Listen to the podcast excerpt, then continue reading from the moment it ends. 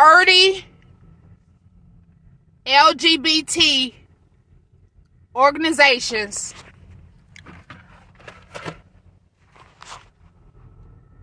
Wrote a letter demanding the resignation of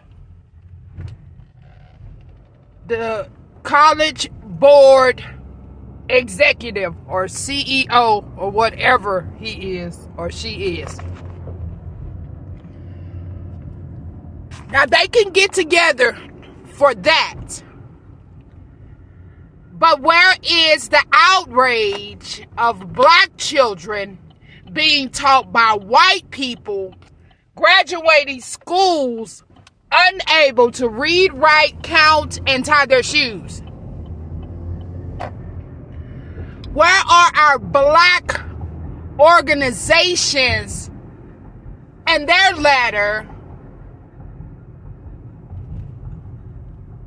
demanding those in positions of power because of the failure to address crime in our inner cities, homelessness in our inner cities, education malpractice in our inner cities, maltreatment in our inner cities. These racist owners who sell food that's toxic in our inner cities. Where are your letters? What on our behalf? Where are your letters in support of your people? I'm confused, but not really. I see one group who is willing to speak up and speak out by any means necessary.